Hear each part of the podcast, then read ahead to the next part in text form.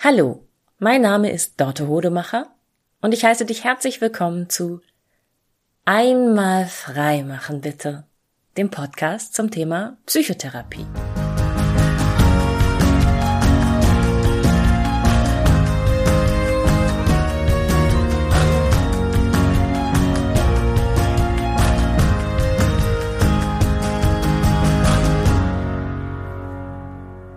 Oh, wie schön, es regnet.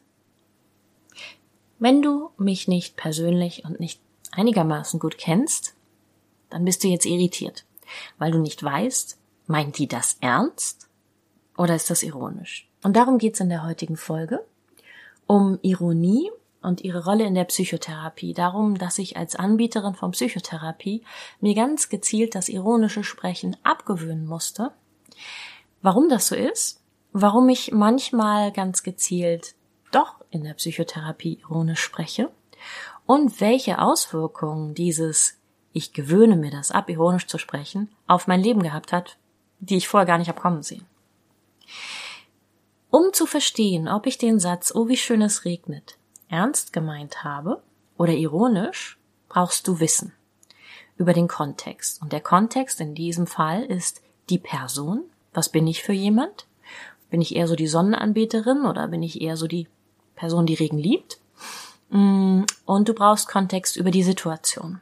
Also, ähm, ist es eher ein Dürrejahr oder ist es eher eine Überschwemmung, die gerade bei mir vorherrscht? Habe hab ich eher damit zu kämpfen, dass es zu trocken ist oder zu feucht ist?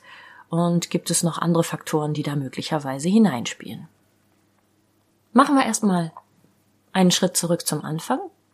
Was genau ist Ironie eigentlich? Ironie heißt, ich sage eine Sache, die sehr eindeutig ist, meine damit aber das genaue Gegenteil.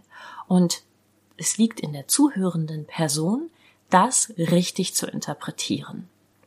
Dafür braucht sie eben Kontextwissen und dafür gibt's noch andere Signale, Marker, die der Person helfen, das zu interpretieren. Wenn wir uns gegenüber sitzen, würdest du sehen, ob ich lächle, ob ich vielleicht Augenzwinkere.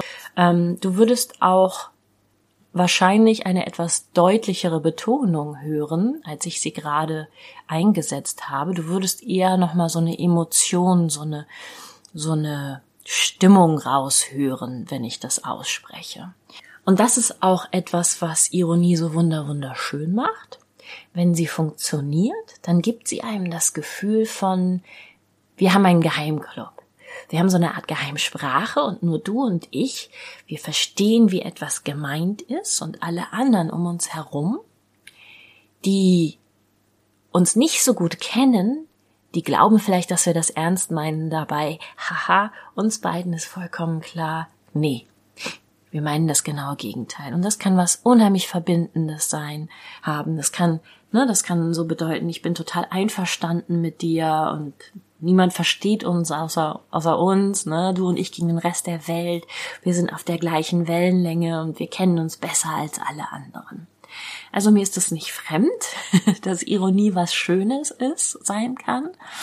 Aber Ironie hat eben auch Schattenseiten. Ähm, Ironie ist eigentlich der Einstieg zu einem breiten Spektrum es fängt an mit einer sanften, leichten, milden, Augen, augenzwinkernden Ironie, geht dann über zu Sarkasmus und wird immer beißender bis hin zu Zynismus. Und ich habe ähm, versucht, eine Definition zu finden, die ganz klar gegeneinander abgrenzt. Ironie, Sarkasmus und Zynismus. Ne? Woran erkenne ich das? Wie wie beschreiben schlaue Menschen, die sich mit Sprache und Kommunikation auskennen, die Unterschiede? Und ich habe nichts gefunden, weil das unheimlich schwer ist, weil es immer darum geht, um die Situation, um den Kontext, um die Person. Ähm, letztendlich gibt es keine Eindeutigkeit. Ähm, ich als mh, mm, jemand, der ganz genau hinfühlen und hinhören muss, ähm, wenn Menschen sprechen, ich habe das versucht, das eher mir so mit so einer inneren Haltung zu erklären, mit so einer Weltsicht, die mitschwingt. Ironie heißt erstmal nur, kann, drückt so eine Art Überraschung aus. Ne? Es ist, man könnte das auch genau andersrum sehen und hat oft so was Charmantes, so was Belustigtes, so was, hihi, übrigens, Gucken wir, es gibt Menschen, die sehen das andersrum. Ist verblüffend. Für mich ist das ganz eindeutig. Man kann das ja nicht missverstehen. Es hat oft eher so was sich verbrüderndes, kumpelhaftes. Ähm, wenn du die Bücher von Jane Austen kennst zum Beispiel, dann ist da eine Autorin, die ist, hat ein paar hundert Jahre vor uns gelebt und dadurch, dass sie so ironisch die Menschen beschreibt und ich als Leserin das verstehe, fühle ich mich persönlich verbunden mit dieser Frau, die in einer ganz anderen Zeit gelebt hat und ganz andere Dinge erlebt hat und trotzdem hat man so den Eindruck, man sitzt zusammen auf dem Sofa und trinkt ein Tässchen Tee und lästert ein bisschen über Menschen, die man aber eigentlich ganz sympathisch findet. Mm. Die innere Haltung bei Sarkasmus, die ist dann schon anders. Die ist irgendwie enttäuscht, abgeklärt, verbittert. Bei Sarkasmus schwingt immer sowas mit wie, war ja klar, oh, wie schön, ja, es regnet. Hm. Wenn ich schon mal draußen bin und auf der Zugspitze die Aussicht genießen will, dann ausgerechnet, dann muss es natürlich regnen. Ne? Sarkasmus hat oft was Persönliches, was Verletztes, was, wo schon so eine Hoffnungslosigkeit mitschwingt. Und richtig bitter wird dann Zynismus. Zynismus hat eigentlich eine Grundhaltung von, wie bescheuert kann man sein, zu glauben, dass es anders sein könnte. Ne? Da, da schwingt auch was ganz Urteilendes, Gemeines mit. Sowas. Zynismus hat immer eine Grundkomponente von der Mensch ist schlecht, ich verachte den Menschen und damit verachte ich auch mich selbst. Und deshalb ist es für mich als therapeutisch arbeitende Person so wichtig, im Erstgespräch schon mitzubekommen, wenn jemand zynisch oder sarkastisch spricht oder ganz viel Ironie benutzt. Mm, Sarkasmus und Zynismus ordne ich ein als relativ wahrscheinliche Depressionssymptome, weil die Haltung dahinter eben eine hoffnungslose ist, eine machtlose. Ne, Depression ist ja auch eine Verengung der Sicht auf, ich kann gar nicht handeln, ich kann nichts verändern, mir bleibt nichts anderes, als mich zurückzuziehen und meine Machtlosigkeit zu erdulden während Ironie häufig eher so ein Hinweis auf Schüchternheit für mich ist, auf so ein ich traue mich nicht, es direkt positiv nett zu sagen, positiv im Sinne von ich stelle meine Meinung hin und nicht das Gegenteil davon. Ironie kann ganz, ganz tragisch sein, wenn man sie Kindern gegenüber benutzt. Wir wissen heutzutage, dass Kinder erst ab einem Lebensalter von ungefähr zehn Jahren in der Lage sind, Ironie zu erkennen. Das heißt, Grundschulalter kannst du von ausgehen, das Kind ist noch nicht, kann noch nicht verstehen, was Ironie ist. Mm, das hat ganz viel zu tun mit der Gehirnentwicklung und das hat auch ganz viel damit zu tun, dass Kinder als erstes Emotionen verstehen. Kinder unter einem Jahr können schon ähm, sehr klar auseinanderhalten, so die wichtigsten Grundemotionen. Wut, Trauer, Angst, Freude. Kinder unter einem Jahr können noch nicht sitzen und können noch nicht sprechen. Da sind noch keine Worte und auch die vielschichtige Bedeutung von Wörtern, die erlernen Kinder erst über die Jahre einzuschätzen. Eltern sind für die Kinder die Übersetzer zur Welt. Diese Übersetzerfunktion ist etwas, was Eltern weltweit für ihre Kinder ausüben und was ganz, ganz wichtig ist für das Kind, um erstens die Welt verstehen zu lernen und zweitens fast genauso wichtig zu lernen, dass ihre eigene Wahrnehmung stimmt. Ich kann mich auf meine Wahrnehmung verlassen. Ich weiß, wenn ich etwas nicht verstehe, werde ich in der Lage sein, es zu durchdringen. Und das ist genau das Problem, wenn man Ironie Kindern gegenüber einsetzt, dass diese Eindeutigkeit flöten geht und das Vertrauen in die eigene Wahrnehmung erschüttert wird. Also Kind macht etwas kaputt oder klettert, kleckert rum und die Eltern regen sich auf und sagen, das hast du ja toll hinbekommen. Und das Kind nimmt ganz, ganz eindeutig und als erstes die negative Emotion wahr, hört dann aber die Wörter und die widersprechen dem und dann kann es das nicht einordnen. Und das große Problem daran ist nicht, dass das Kind jetzt, ja, vielleicht gerade mal was missversteht. Ähm, nee, nee, die Emotionen wird dann schon am meisten gewichtet.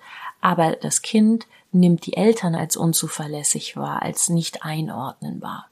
Und Unzuverlässigkeit zwischen Eltern und Kind ist das, was das Urvertrauen in die Welt am meisten beschädigen kann. Das ist etwas, was man wirklich keinem Kind wünscht, weil es auch bei Erwachsenen ganz nachhaltig tief sitzt. Ne? Also es passieren ja so Dinge wie Kinder kommen aus der Schule, haben eine schlechte Note und Eltern sagen, na du kleines Genie, äh, können wir dich ja direkt schon zur Uni anmelden, ha? Huh? Also sowas ist schon sehr sarkastisch, sehr bissig und auch gemein. Es ist eben auch eine Art und Weise, eine Verletzung zuzufügen, ohne sich so richtig angreifbar zu machen. Ne? Ironie ist ganz häufig auch eine Art und Weise, wie soll ich sagen, jemanden einen Dolch in den Rücken zu stecken und zu behaupten, es ist ja gar kein Dolch, den ich hier habe, schau mal, es ist ein Blumenstrauß. Wer ironisch spricht, hält sich immer ein Hintertürchen offen, hält sich immer das Hintertürchen offen zu sagen, nee, nee, nee, das war ja ganz anders gemeint. Du kennst mich nur nicht gut genug und wie kannst du mir das unterstellen? Und das ist ganz, ganz schade, weil Hintertürchen eben auch heißen, ich bin nicht wirklich ernsthaft in der Verbindung mit dir. Ne?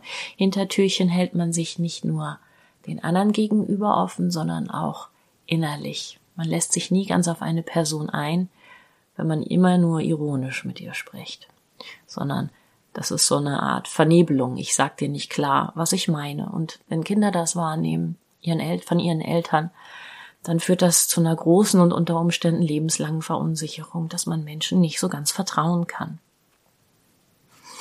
Und ganz besonders tragisch finde ich persönlich Ironie dann, wenn sie benutzt wird, um etwas eigentlich Positives zu verpacken. Ne? du bist ja eine wahnsinnig anstrengende Person, nein, du bist mir viel zu anstrengend, bleib mir bloß fort mit all deinen Problemen. Wenn jemand sagen will, du, ich habe ich hab immer ein offenes Ohr für dich, ich weiß, du fühlst dich gerade schlecht, weil du dich bei mir ausgeheult hast, aber hey, ist total in Ordnung. Oder, na, du bist mir gar nicht wichtig, dich will ich hier nie wiedersehen. Wenn jemand eigentlich sagen möchte, schön, dass du da bist, kommst du bald mal wieder? Ich freue mich immer so, dich zu sehen. Das Tragische an dieser Form von Ironie ist die Sache mit dem rosa Elefanten. Wenn ich sage, denk jetzt nicht an einen rosa Elefanten, dann denkst du sofort an einen rosa Elefanten, du hast das Bild im Kopf. Und im nächsten Moment denkst du erst, ah, das sollte ich ja nicht denken, okay, dann mache ich den Elefanten jetzt äh, blau. Oder dann nehme ich jetzt einen gelben Pinguin. Oder ich mache den rosa Elefanten jetzt weg. Ich ähm, ziehe da eine Mauer vor hoch, dann kann ich ihn nicht mehr sehen. Aber das Bild des rosa Elefanten ist immer zuerst in deinem Kopf gewesen. Und genauso ist das mit solchen ironischen Negativaussagen, mit denen man eigentlich jemandem was Positives vermitteln will. Du setzt immer ein Bild davon, wie es wäre. Dass du jemandem ernst gemeint sagst, du bist mir zu anstrengend, bleib mir mit deinem Problem weg. Oder dass du jemandem ernst gemeint sagst, ich will dich hier nie wiedersehen. Und dann bedarf es einer kognitiven Anstrengung bei der anderen Person, das zu interpretieren, zu verstehen, dass du es anders meinst und das Bild zu verändern. Aber selbst wenn dieses Bild sich so langsam davor schiebt vor das andere, der Stachel ist schon gesetzt. Die Vorstellung, ich könnte dieser Person zu anstrengend sein, diese Person könnte sich von mir verabschieden und sagen, ich soll nie wiederkommen, die Vorstellung ist einmal schon entstanden im Kopf und du hast sie gesät. Und auch bei dir selbst hast du sie gesät, ne? Du setzt dir auch selbst die Vorstellung in den Kopf, ich bin in der Lage zu sagen, geh weg, du bist mir zu anstrengend, komm nie wieder. Die Frage ist, bist du auch in der Lage, es auszuhalten, jemandem was Nettes zu sagen? Kannst du sagen, hey, komm, du findest dich gerade anstrengend, aber es ist voll okay, komm her, du strengst mich überhaupt nicht an. Ich, ich mag das, wenn du dich bei mir ausholst oder ich fühle mich geehrt oder ist total interessant. Du, ehrlich gesagt, strengt mich gar nicht an, dass du heute einen schlechten Tag hast und komm einfach jederzeit vorbei. Das ist für viele Menschen schwer auszuhalten, so etwas zu sagen, weil unser allergrößte Angst die Angst vor Ablehnung durch einen anderen Menschen ist. Und wenn ich jemandem was Positives und was Nettes sage und ein Beziehungsangebot mache, dann kann es immer sein, dass die Person nicht darauf eingeht.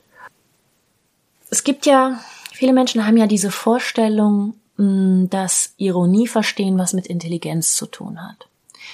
Ähm, und dazu gibt es eine lustige Anekdote, und zwar als das Internet erfunden wurde. da war das erst nur einem sehr, sehr kleinen Kreis von Wissenschaftlern zugänglich.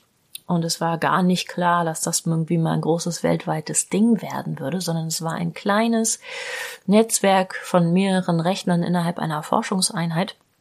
Und das waren hochgradig intelligente Menschen, die sich die ersten E-Mails geschrieben haben und die haben sehr, sehr schnell gemerkt, Mist. Wenn wir per Text miteinander kommunizieren, dann fehlt die Stimmlage, dann fehlt die Betonung, dann fehlt die Mimik. Ich kann nicht sehen, ob jemand lächelt, augenzwinkernd oder böse guckt. Es ist unmöglich, aus Text abzuleiten, ob etwas ironisch gemeint ist oder ernst. Wir brauchen ein Symbol, ein Signal dafür, dass etwas ironisch oder humorvoll gemeint ist. Und so kam der Smiley in die Welt. Das, äh, woraus heute nach jahrelanger Evolution die ganzen Emojis geworden sind. Der Smiley war ursprünglich nur ein Doppelpunkt und eine geschlossene Klammer, und wenn man das Ganze um 90 Grad drehte, dann sah man einen, ein lächelndes Gesicht. Und wirklich, wirklich intelligenten Kommunikationswissenschaftlern, Forschern war klar, wir brauchen in Texten ein Signal, um Ironie, eindeutig zu markieren, sonst laufen wir Gefahr, dass die Menschen uns missverstehen und aus Missverständnissen entstehen Verletzungen, Konflikte. Das wollen wir nicht haben. Ironie zu verstehen hat also wirklich nichts mit Intelligenz zu tun, sondern sie hat immer damit zu tun, wie gut kennst du jemanden und wie gut kennst du die Situation, in der jemand sich gerade befindet. Und das Problem ist eben auch, wenn du einen Text liest, eine Textnachricht liest, dann ergänzt dein Gehirn automatisch die Betonung, die Stimme, die Satzmelodie, die Satzfärbung. Also, wenn du diesen Satz liest mit dem Oh, wie schön es regnet, dann liest du entweder Oh, wie schön. Es regnet. Ne? Da ist eine Aggression dabei. Oder du liest Oh, wie schön. Es regnet. Und da hast du Freude raus. Aber dein Gehirn ist nicht in der Lage, den Text zu lesen, ohne ihm eine Farbe, einen Klang, eine Stimmung mitzugeben. Ich empfehle immer, wenn in der Textkommunikation was anfängt zu knarzen, ne, wenn du dich verletzt fühlst, wenn du den Eindruck hast, eben war noch alles nett und jetzt sagt die Person, schreibt die Person sowas, sowas Gemeines und jetzt kommt hier ein Konflikt hoch, Mach mal kurz den Messenger zu, atme fünfmal tief durch, komm kurz zu dir, 30, 40 Sekunden lang, mach den Messenger wieder auf und lies den Text nochmal anders und versuch wirklich, ihn mit einer anderen Betonung zu lesen. Und dann, wenn es uneindeutig ist, wechsle am besten sofort auf eine Sprachnachricht.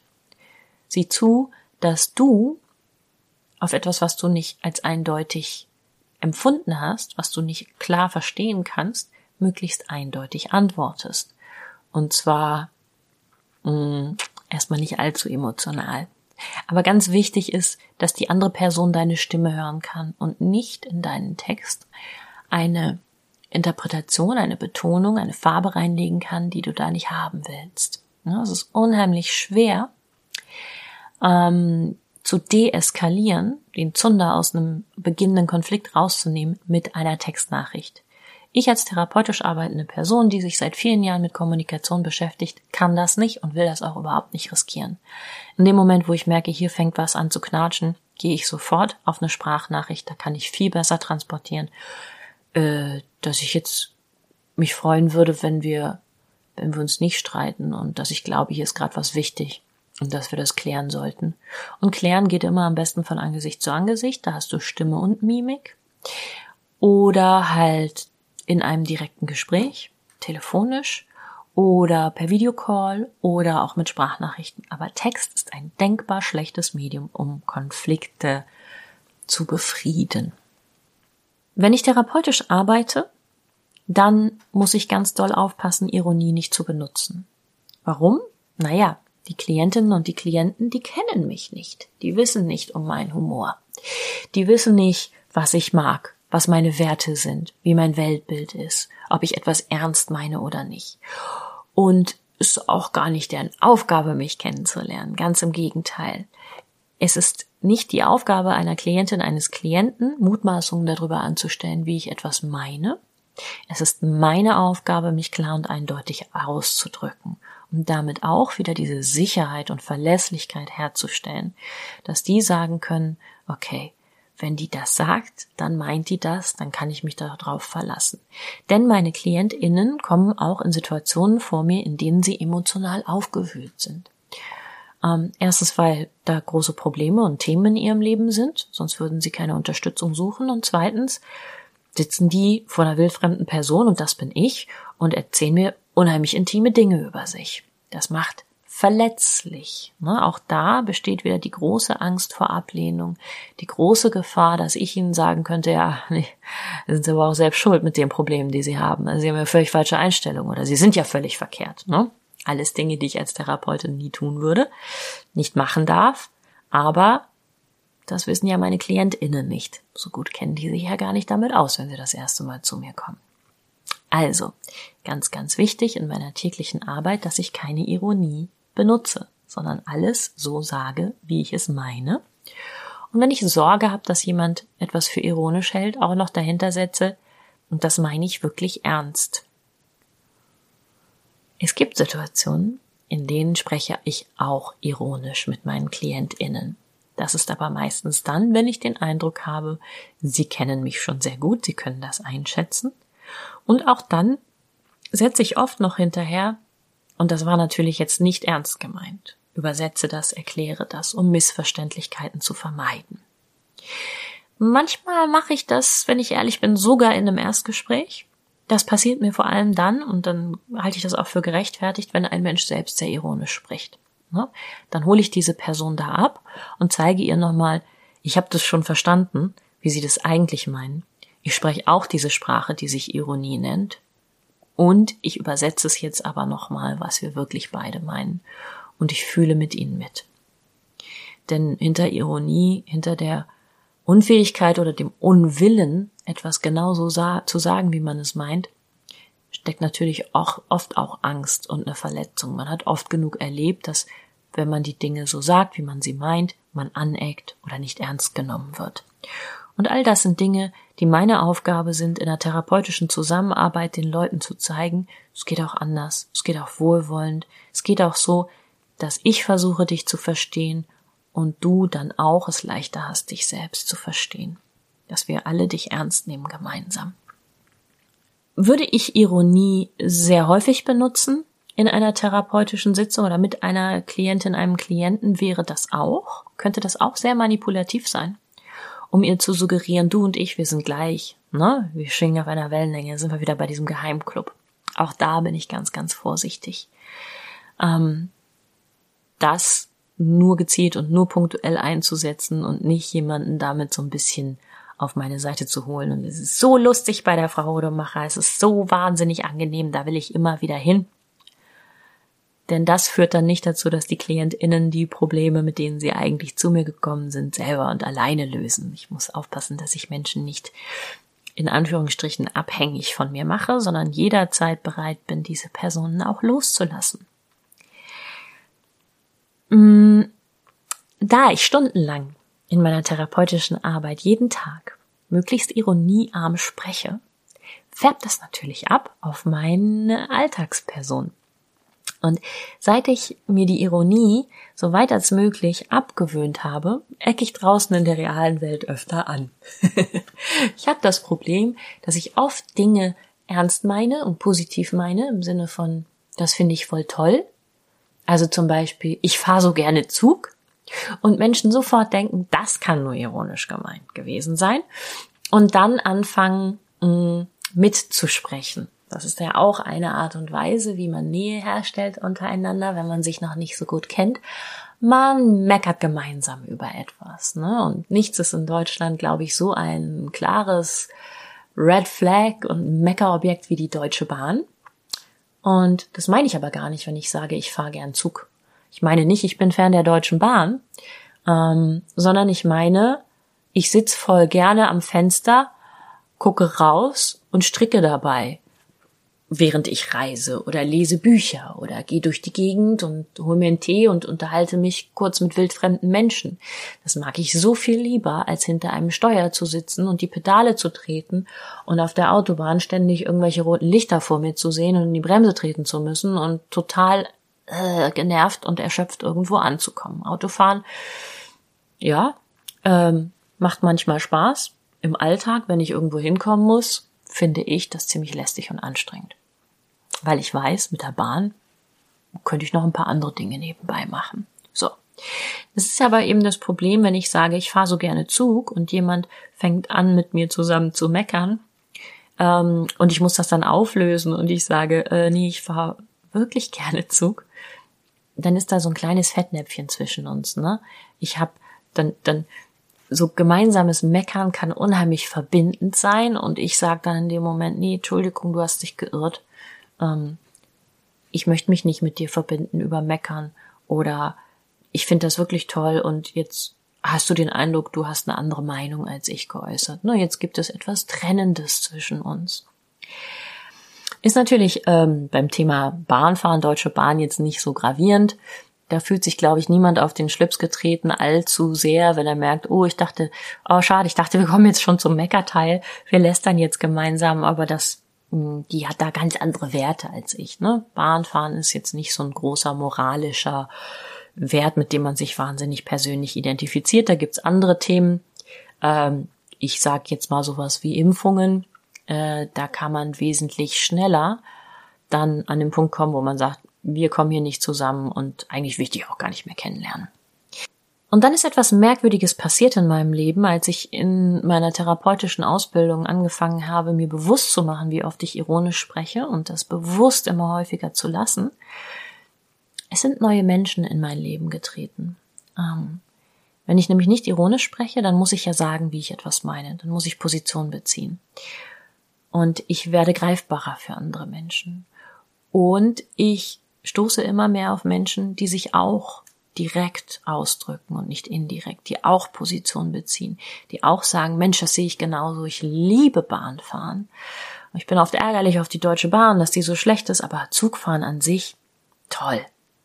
Und schon hat man was Gemeinsames, was einen verbindet, wo man weiß, man ist auf der gleichen Wellenlänge. Und das ist das Problem beim Meckern. Man hat nichts gefunden, was einen gemeinsam verbindet. Es fühlt sich nur so an. Wir haben ein gemeinsames Feindbild, wir haben ein Thema, über das wir uns beide aufregen. Wir sprechen vielleicht eine halbe Stunde darüber, wie doof wir die Deutsche Bahn finden, gehen auseinander und haben nichts über den anderen erfahren. Ich weiß gar nicht, was dir wichtig ist. Ich weiß gar nicht, was du magst, wie dein Leben aussieht, mm, was dich auszeichnet. Ich weiß nur, okay, du kannst auch ganz gut meckern über die Deutsche Bahn. Und das ist ganz, ganz schade, weil man kann sich über Jahre hinweg kennenlernen, wenn man nur miteinander gemeinsam meckert, dann wird man nie erfahren, was den anderen Menschen wirklich ausmacht. Man hat sozusagen die Beziehungsebene verlagert auf wir können handwerklich ganz gut ironische Witze machen. Aber was du brauchst, um glücklich zu sein, was dich wirklich auszeichnet, was Schönes in deinem Leben, vielleicht auch wo deine Verletzungen liegen, mm, was deine Person ausmacht, das habe ich gar nicht erfahren. Und als ich im Verlauf und in Folge meiner therapeutischen Ausbildung angefangen habe, immer häufiger ironiefrei zu sprechen und die Dinge so zu benennen, wie ich sie meine, hat sich noch etwas, ja, ganz frappierendes ereignet, und zwar sind neue Menschen in mein Leben getreten. Menschen, die auch direkt sagen, wie sie etwas meinen, die sich trauen, Position zu beziehen, die sich trauen, ihre Werte klar und deutlich auszudrücken und sich angreifbar zu machen und die mir ganz direkt zu verstehen geben und sagen, dass sie mich mögen, dass sie es genießen, Zeit mit mir zu verbringen, die solche Dinge sagen können wie, oh, wie schön dich zu sehen, ich habe dich vermisst, die sagen, was für ein schöner Abend das heute ist mit dir, was für ein gutes Gespräch wir hatten, die sagen können und es tun, ich, ähm, ich möchte dich gern wiedersehen oder ich finde es total schade, dass wir uns so selten sehen und dass unser beider Leben so, so beschäftigt sind. Eigentlich würde ich total gerne viel mehr Zeit mit dir verbringen.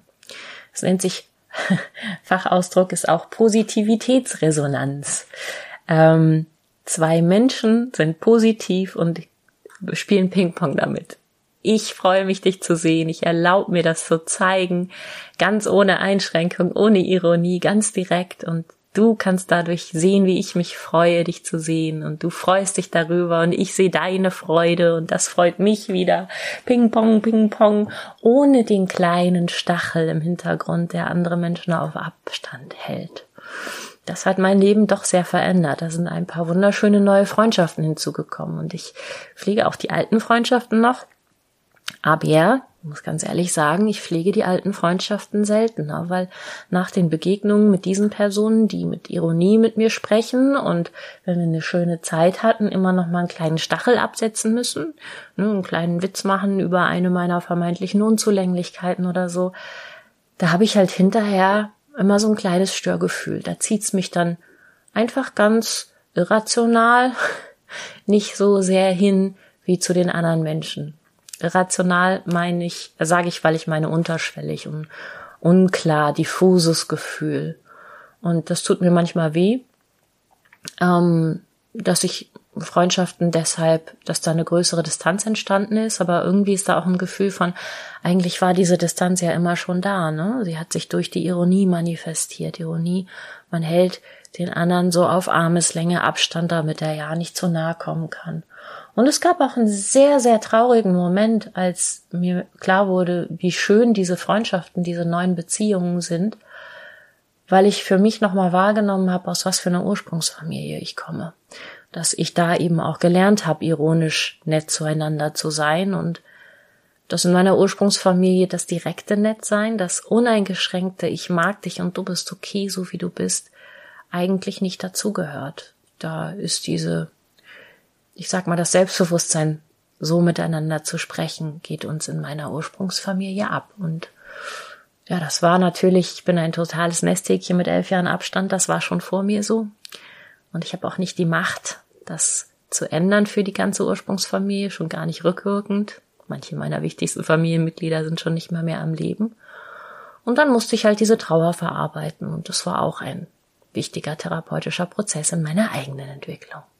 Wenn du also Lust hast, selber auch mal die Ironie loszulassen, darfst du das in ganz kleinen Dosen tun. Du darfst erstmal einfach nur bewusst wahrnehmen, wann du ironisch sprichst und jeweils gucken, warum du ironisch sprichst. Magst du jemanden und traust dich gerade nicht, es zu sagen? Fühlst du dich angegriffen, in die Enge getrieben? Ist dir etwas zu nah?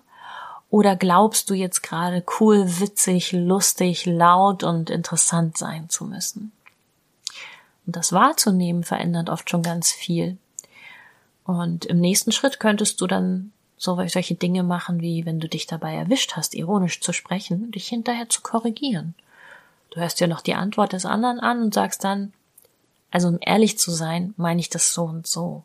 Ne? Jetzt mal Ironie beiseite. Kann man ja alles machen, indem man es direkt ausspricht ich fand's wirklich schön mit dir. Ich hatte wirklich einen tollen Abend hier heute und ich würde dich sehr, sehr gern wiedersehen und ich hoffe, dir geht's genauso. Und dann bist du verletzlich und wenn du verletzlich bist, dann kann was sehr Schönes reinkommen in dein Leben. Wenn du dich nicht verletzlich machst, dann wird's wahrscheinlich auch so schön und so nah und so warm niemals werden. Hm. Wenn du mir etwas mitteilen möchtest zu dieser Podcast-Folge, ein eigenes Erlebnis mit der Ironie, eine eigene Geschichte mit der Ironie, wie deine Einstellung sich dazu verändert hat oder eine große Verletzung, die durch Ironie in deinem Leben gekommen ist, dann schick mir gerne eine E-Mail an die info at einmalfreimachenbitte.de. Ich ähm, freue mich immer sehr über E-Mails und vielleicht möchtest du auch eine Geschichte erzählen, die ich hier vorlese. Das können wir auch gerne mal machen, wenn du etwas mitteilen möchtest.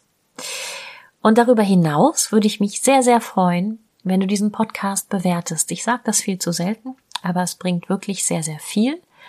Ähm, andere Menschen finden den Podcast schneller. Ähm, ich bekomme ein angenehmes Gefühl, eine Positivitätsresonanz. Mein Podcast bekommt mehr Reichweite. Ähm, ich freue mich einfach, wenn du dem Podcast, wo immer du ihn gerade hörst, ein paar Sterne gibst oder einen Kommentar hinterlässt. Auch über Kritik freue ich mich sogar. Oder wenn du auf Instagram diesem Podcast folgst. Da ist nicht allzu viel los auf der Seite, aber ähm, es gibt öfter mal so ein paar ergänzende Hinweise oder eine kleine Anekdote aus meinem therapeutischen Alltag. Vielen Dank fürs Zuhören und bis bald.